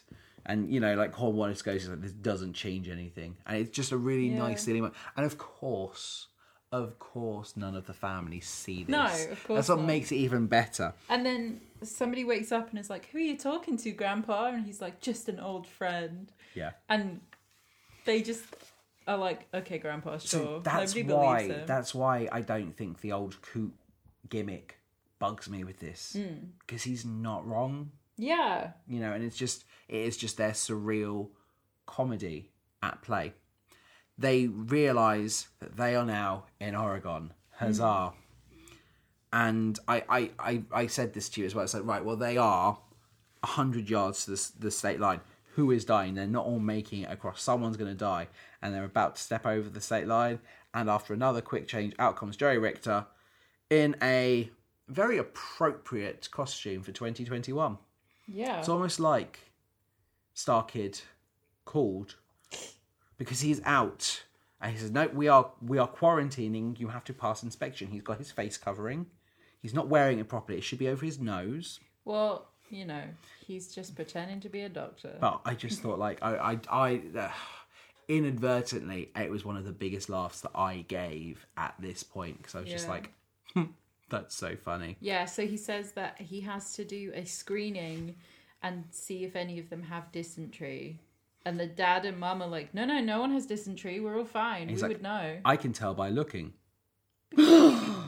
yeah, and then can tell you that one of you has dysentery. Now, when we played this on YouTube, I saw the four screens. I didn't realize I actually had to pick. Yeah. I thought it was just going to go into a generic one. I because I, I just assumed they were going to go show you whatever this audience had chosen. No. So the audience in the, the YouTube version, they chose to kill the son, and I didn't. Danny didn't. I chose to kill the mother. Yep. My personal favorite is the daughter, Yeah. but yeah, Well, yeah. So we'll talk about we'll talk through them. I chose Zelda Mm-hmm. simply because I didn't feel like I'd have the connection to Stinky Pete dying. Mm-hmm. Honestly, I didn't want to kill one of the children. yep. And I kind of feel like, in terms of storytelling and narrative, if this was something I got to choose, I feel like the narrative is she's been so strong. She's the protagonist and she has to die for this. And then Bruce Almighty has to become a better father. It's also really nice to hear her sing this big song. Oh yeah, but like it just felt like in terms of the story of this show, the story I wanted for this show was she had to be the one to die mm-hmm. because she's been the most serious. Like obviously it has been her fake death, but she has been the most serious throughout, and she is the hero. And you know, for me, the narrative made sense. So I, I actually had to go back and had to reload it because I was half expecting it to just automatically play. I love this concept though. I really do love the idea of you choose who dies. And we get you've got to go, and uh, Bruce Almighty is insisting that you know he can lead them. He, he's changed, kind of, and I really, I do like the juxtaposition. This is your second, the, the second thing that you could do without. I'll explain why though. I do really like the juxtaposition of like this really slow, sad ballad with a few fart noises. I I do think they become a little too much as time goes on. Uh, Yeah. but So this is my issue. You're not supposed to watch all five deaths back to back, Which we is what did. we did because you had to see all of them, and I can just about tolerate it. Hmm. I don't like fart jokes. I didn't like fart jokes when I was a kid, which is when they're supposed to be funny. yeah, Um, I understand why it's in this because dysentery. I know what dysentery is. Like, you know, I- that's the whole joke here. Yeah. It's, you know, whatever. But when you've watched like all of them back to back, I got to a point where I was like, can you just fast forward it? There is a part of me that feels like the Book of Mormon gets this better because it's very like it's done once and then we move past it. It's I'm not not gonna like it in that though. no, but it literally is just like a one-sided like fart noise and that's it. It doesn't go for a whole three minute long song. Okay. So like I feel like they kind of did it better because they made the allusion to it, but However, I do really appreciate that Joey Richter is making all the fart Yes. noises, and the act, whoever's been chosen to die just has to react when he makes the noises. Yeah, I like that, great. and I love the the shots of Joe Richter just like farting into his arm. Mm-hmm. Yeah. you know, I, I for the record, I don't mind fart jokes. I just think uh, even after one song, it got a little excessive at the end. Let alone after watching the five alternate endings, you know, Mm-hmm. um, it's, it's a minor bugbear. I do like the joke where she's like, "I got my second wind." I did think that was funny. Mm-hmm. Um, so Elsa cries over her dead mother. Yeah. And again, Bruce Almighty insists on carrying her over the state line. He said, No, we started as a family, we're going to finish as a family. Mm-hmm. And we learn as they cross the state lines that Zelda faked her death. Yeah. So in the same way that she did earlier on in the show, she faked her death to make her family realize how she basically carried them all here. Now, I feel at this point I chose wisely. You know, there's the, the, the scene in, in Indiana Jones where it's like, You chose wisely. Yeah. I felt like I chose the best ending. We'll talk in a don't think you moment. We'll talk in a moment. Um, yes, and they now think, well, we're going to live in Oregon and everything's going to be great. What can we do? We've got all these opportunities, and Stinky Pete produces the million dollar bill, Yes, because Cornwallis put it in his pocket. and they're going to live like kings and Mm-hmm. queens, and everything is great. And they won't have to be farmers And anymore. there's only one way to celebrate when dreams come true Getting naked. in the lake. Yep. This is an excellent song to a great on. song. Like I just I really appreciate the fact that they're in their long johns underneath, but they are Right. They've been wearing their long johns. the whole show. I don't know what Americans call long johns. Long johns. Is it? Do you think it's the same? I think so. Okay. Like onesie underwear. They've been wearing those under their costumes for the whole show. Yeah. It's specifically Well, for characters. Would they not have put them on at the intro? Seriously, wow, I can They've been wearing them the whole time. You can see them in That's cool. earlier scenes. And imagine being Corey Dorris, where you also had to play Cletus and you had mm. to put the whole costume for him on on top. They must have been warm. Does Joey Richter get involved in this as well? Is he doing the naked in the lake? Does he jump in and Yeah, and- he's the ox. Yeah, so even worse for him. Even worse for him. But like, it, I just think it's really funny. No, that is. I. Do you know what? This is just the most silliest, like triumphant, like victory song, and I loved it. Mm-hmm. I just thought it was absolutely fantastic. yeah. And yeah, so we did. uh We did go and watch the other endings after. Yeah, And so I this- think we got to the second one, and I just thought, huh. Oh, okay. So that they're all the same. Because I was saying to you, well, I'm glad we chose that one because I chose the best ending because we got naked in the lake, which we wouldn't get if we chose to kill the sun. And yeah, and, and you know, Zelda's alive. So like, this is great. We we chose the best ending, and you're like, mm. oh no, just watch. Yeah. And every single ending, they all survive anyway. Which uh, do you know what I like? That's fine. Um, I I like the idea of think, giving the the watchers the idea that they have power, and it's like no, You have no no, power no, no, here. no, no. So, So do you want the- to talk through the different endings? The son, the father, and the grandpa, when they die, they're brought back to life by the cool, clean Yeah. Oregon air. And it's the same line every time. It's about how the air has revived. Which them. so I did rank the endings, and they are all bottom for me, just because they're the same. Like It's fine. Yeah, it's and it's not a bad Obviously, the mother fakes her death in order to get recognition for everything she did while they were traveling. And it's my second favorite of the endings. My favorite ending is the daughter fakes her death in order to make the mother feel bad about faking her death. And she copies exactly what the mother does. She's like, ah, St. Peter sent me back. But the best thing about it is just how sarcastic it is. Like her delivery. Yeah. It's so OTT. The good Lord sent me back. This is sweet revenge. Like Yeah. it's just so perfectly and then we have done. the response from the mother where she says, Well, that was not nice, and I will not be doing that again because I understand now how that feels, and it did not feel good. And that is why that was my favourite ending. yeah, because don't get me wrong when we watched zelda come back i just thought great that's the perfect time to reprise this joke mm-hmm. but an even better way to reprise this joke is giving a taste of her own medicine yeah, so yes that is the trail to oregon yeah. What is your favorite song in this one Either speedrun or Gone to Oregon because that gets it stuck in my head all the time. Gone to Oregon's great. I put Wagon on Fire speedrun. I could have said pretty much all the songs other than my my skip songs. which is You've got to go and cork your wagon. I think Cork Your Wagon is also my skip it song, but You've Got to Go I think is really good. Yeah, it was okay. It just felt more like kind of If you listen to it without the farts, it's a quite a good song. yeah. I think that's the thing is I think by the point at this time I was just kind of like This is the end now. I don't think I could listen to it with the fart noises. You know, like Mm-hmm.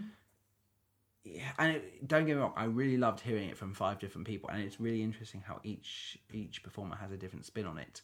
Uh, I just felt like if there's only a recording out there with the fart noises, no, I'm not listening to that. Mm-hmm. If you listen to it without the fart noises, then it, it doesn't count. But I would say "Cork Your Wagon" is the weakest of the songs, Yeah. and the fact that pretty much all the other songs I could add to a playlist. Which character would you want to play? Kindly left that blank, but I am, I am gonna say father. You just want to be Jeff Blim. It's not that I want to be Jeff Blim, and I know I chose his character last time we watched The Star Kid. Mm-hmm. I just think there's something about the way he presents himself that it just looks so much fun. Yeah. So I, I do, but then I'd also quite like the kind of like the Bandit King and Getting to play everyone. and getting to play everyone like that. You know, like that's very cool. But I just I really do like father's performances. You Yeah. know, like and the trajectory. I, that's who I'd want to play. Who would you want to play? The sun.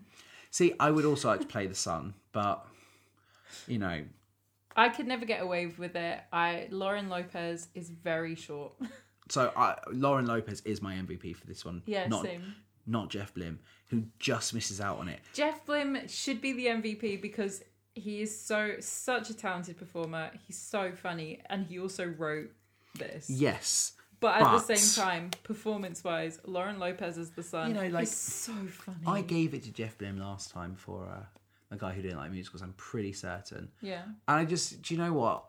The small moments with the son being like, "Hey, I'm a seven-year-old," and like, His little monologues is so great. They are. They are absolutely amazing. And Lauren Lopez was just fantastic. Like I say, mm-hmm. you could really see where she was was was going as a performer. Like it was very different from Draco. I had like some of the best bits of Draco, but just definitely calmed Toned down. yeah. yeah. So we took to Twitter and Instagram again this week, as we have done over the past few weeks. 59% of you on Twitter love the trail, Mm-hmm. with only 6% of you saying, no, it wasn't for me. 35% of you say it's okay, not my fave, which when you've got like as many shows from Star Kid as there are, I don't feel like that's, that's pretty damning. Like, I feel like it's it's quite accessible to say there are better Star Kid musicals that you prefer. I feel like it's a fair comment. Yeah, and it depends on your kind of humor. Yes. But, you know, 59% of people like this show. At This Is Me Georgia said, Oh my God, it's so exciting you guys are watching Team Star Kid stuff. I love their work. And complimented it with a gif of the Bandit King, Excellent. which was excellent. At Star Munch Jones said, You guys definitely need to watch Black Friday at some point. I think that and Firebringer are my two favourite Star Kid albums, and they're so professionally done. It's astounding. It's not a Broadway production at points. You know, not so much about this one, but I do think we're talking about Star Kid. You know, like Yeah, we know what we're getting into. on Instagram, 83% of people said yay, as opposed to the 17% who said nay. Your mum did say, I don't know that one, so I can't vote. And I said, You probably have heard Drew and Jake sing it and watch it. Yeah, absolutely. And on Instagram, Duda underscore Aguchi said, I love that they ask the audience to name the characters like the game. The opportunity to choose the end is also really cool. The humour there is a little bit more silly than other Star Kid productions, especially the older ones. And I would agree, there is some really. I, I would say that the ending with the farting is perhaps the silliest thing I've ever seen them do. Yeah. You haven't seen Annie. No, but I do. no, but I I think I think the humor is just a wee bit more mature than what we had with. Anything else? Well, okay, Yeah. not mature but restrained when you compare it to the Potter trilogy, where the same jokes might go for a while. The Mm-hmm. fact that they didn't give All American Son more monologues shows that they're reflecting on the creative process and they're editing down Yeah. and thinking about works and not overdoing the jokes. Mm-hmm. So I'd agree with that. Like it, you know, there are moments where it's sillier, but I also think there are moments where it's just more And it's only sillier in reference to something that exists. Yes. It's not like it's an original work. Yeah, Obviously it is, but you know what I mean? It's based on a a game and the references that they're making that are silly are direct references to things in the games. yeah. So I gave this one five stars. Mm-hmm. It continues the trend of starting a brand new notepad with a really positive show. The Yeah. last one was Anna and the Apocalypse. Cool. you know, don't get me wrong, there are issues with it, but I just loved watching this. I love the concept. I wish they'd done more with the choices. I do feel like it's kind of a cop out that your choice at the end doesn't matter, but I think that's hilarious. Yeah. I think if they had more choices where they mattered, and then you get to that one, then you're like, yeah, it doesn't like you don't, get, the choice. choices. I think it would be funnier. Mm-hmm. But I love the idea of naming characters. I love the idea of, you know, th- them at the end. And yeah, I can forgive a lot of the issues with it because Starkid are humorous performers. Yeah. And I, I, I loved this one. What are we going to watch next week? Next week we are going to be watching a Barbra Streisand musical. Barbra Streisand is making her debut on the podcast. Have we not? Oh my gosh! Yeah, I didn't even think about that. I think what's more embarrassing is the fact that we have to say, yes, we are covering this on the podcast because Danny hasn't seen this one. Hmm. Because this is one that is very important. You know, I did watch a lot of Glee, and obviously Rachel Berry wants to perform a certain role. Right, I was thinking about this the other day. So, the musical we are going to be watching next week is Funny Girl. You will know nothing about the plot of this musical from Glee. No, we know she auditions for it, but that's about it. We see her in it. Yeah. We see her in rehearsal for it. They at no point drop the plot of this musical. No. So Crazy. I feel like we're covering a big one next week. Mm-hmm. And I like that we've kind of cleansed the palette. We have we've got back onto winning ways after, you know, two two of our less strong weeks, for me at least. Yep. So yes, Funny Girl is on the horizon. Very, very excited by that one. We also have on Sunday over here in the UK two of our most favourite people ever. Yay! John Barrowman and Elaine Paige will be starring in All Star Musical. I say Yes. starring in. John So Barrowman's John Barron's hosting. the host and Elaine Paige is one of the judges. So we are going to drop a bonus episode at some point, uh, kind of discussing our, our views on that one. We don't know when that one's going to launch. It might be uh, at some point this week. It might be uh, at some point next week, but watch out for that. Uh, it won't be a long episode. It will just be kind of talking about the show and the different contestants and did we enjoy it. Uh, Yeah. I thought I, I thought it might be like a long term series, but you told me it's a one off. I So believe it's a one off. Yeah. we will be covering All Star Musical because why not? We do yeah, like to and we you a want to support that the fact that they're using West End ensemble Yes. uh, actors because obviously everyone's been out of work for a really long time, For a and year, it's so yes. nice that they are using ensemble casts from musicals Yeah. that have been on in the West End recently. So yes, we will be covering that. So if you listen to this, let us know your thoughts. It might be too late, you know, when we're recording, but let us know your thoughts anyway if you watch it, because mm. you know if we haven't recorded yet, we'd love to have your opinions as always. And please do get involved in the conversation on Funny Girl. Is this one that you love? Is this one that you just don't get the hype for? Please let us know because I think this is going to be a big show. And we are very nearly at the year mark. We do have, I think, two weeks now until we hit a year of doing this show. Hmm. So we have got some exciting episodes on the horizon. So we are going to be doing Funny Girl, and then the week after, we're going to be talking about the Tim Minchin production of Jesus Christ Superstar. Because it is Easter weekend over here. yeah, it is. And I think, you know, our first episode was Joseph in the week of our year, amazingly. Let's go back to Andrew Lloyd Webber. Let's go back to something biblical. sure. And we are also going to bring out a very special bonus episode. Mm-hmm. Drew is, I'm currently revising. Uh-huh. As all good teachers, at the end of a year, we need to chronicle the progress of our students. Yes, so I'm going to be writing a quiz for us to do, for us, for you to do, to see how much you've actually learned over this year of watching musicals. It would be very about cruel if it's for us to do, considering you are writing the quiz. I know. So yes, that will launch on the year anniversary of the first episode dropping. So watch out for that. Mm-hmm. Very very exciting. And there's a lot more on the horizon yet to come. Yeah. So as always, you can get involved in the conversation over on Twitter and Instagram at It's a Musical Pod. And you can email us at It's a Musical Pod at gmail.com. As always, you can find us on a multitude of great podcast platforms. You can find us on Apple Podcasts, on Spotify, on Google Podcasts, on the Amazon Music podcast section, on Stitcher, and on Podbean. I still love that we are on Spotify and mm-hmm. Apple Podcasts. That never gets old Yeah. and you can subscribe to us so you are notified of all this new episodes and potential bonus episodes that will be coming your way so you don't miss them and why not in honor of that year milestone leave us a review and let us know what you think of the show i can't wait to talk about funny girl next week Yeah, me too.